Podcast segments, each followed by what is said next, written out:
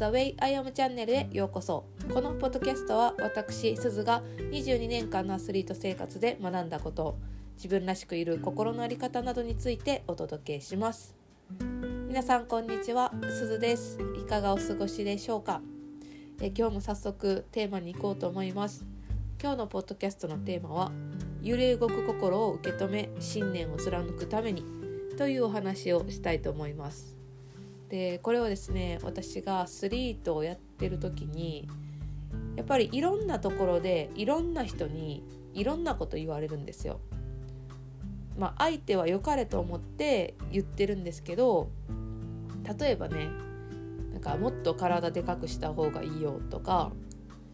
なんか強い選手はもっとわがままにならないととか練習せんと仕事してて大丈夫とかね声をかけられることがあって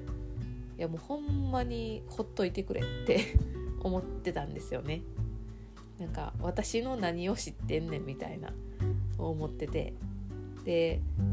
その人たちを見返すためにも私は今の自分で結果出すと思ってやってた時もあってで実際結果出たんですけど結果出ても言ってくる人は言ってくるんやなって気づいた時にあそういう人たちって相手にしたらあかんねんなって思ったんですよね。で、まあ、相手にしたらあかんって思ってもやっぱり何気なく言われた言葉にこう揺さぶられたり惑わされたりすることっていうのはあるんですよ。うん、でそんな中でも自分はこうやるって決めたんだからっていう決めたことをね何度も思い出したり自分の信念を貫いていくことっていうのがめちゃくちゃ大事やと思うんですよ。めっちゃすごい人があれやった方がいいよって言われるからそっちをやろうってフラフラっていくんじゃなくって自分が決めたことを着実に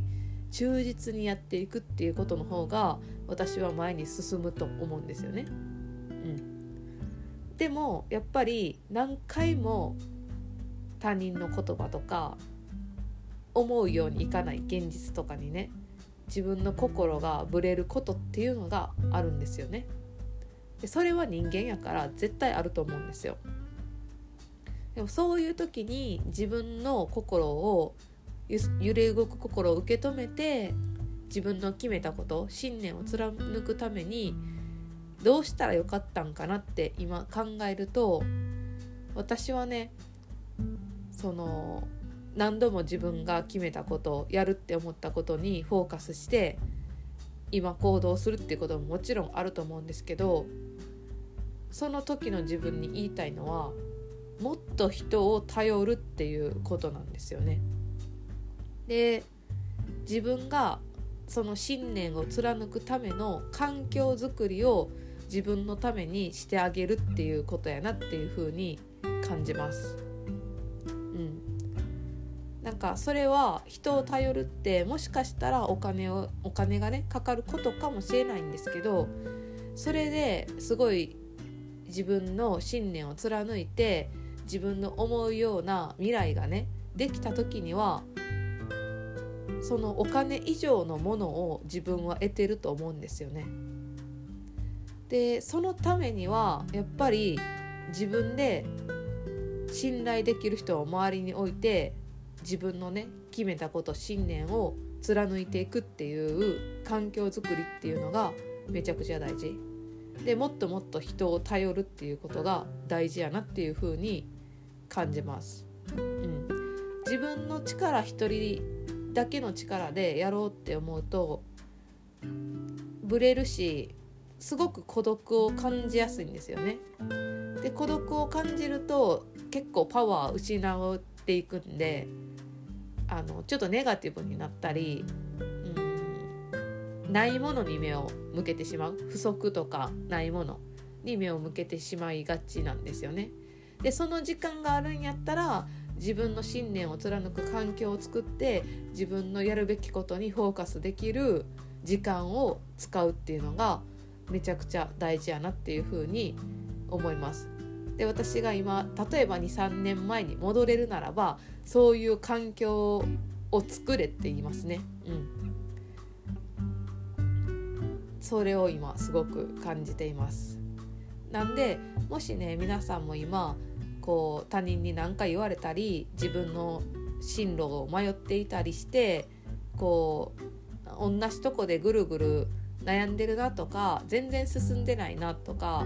こう自分に対して揺れ動くものっていうのがねあるかもしれないんですけどそれは人間やから絶対あると思うんですよ。でその自分を責めるよりかは自分のその進みたい道に進めるように環境を作っていくっていうことをやってほしいなって思います。はい今日はこんなところで終わろうと思います今日のポッドキャストのテーマは揺れ動く心を受け止め信念を貫くためにというお話でした、えー、このポッドキャストの感想や質問は LINE 公式で受け付けていますまた、えっと、12月12日日曜日にえーと、上田修平さんという方と私が対談をします。でテーマは「もう他人の目を気にするのやめませんか?」っていうテーマで、まあ、自分に軸を置いて生きていく人生を歩んでいきましょうっていう対談をするのでね、えー、無料なんで興味あるっていう方は概要欄に URL を貼っていますので是非そちらからお申し込みしていただけたら嬉しいです。はい LINE 公式の URL も概要欄に貼っていますので是非お友達登録よろしくお願いします。では皆さん今日も素敵な一日をお過ごしください。ではまたチャオチャオ。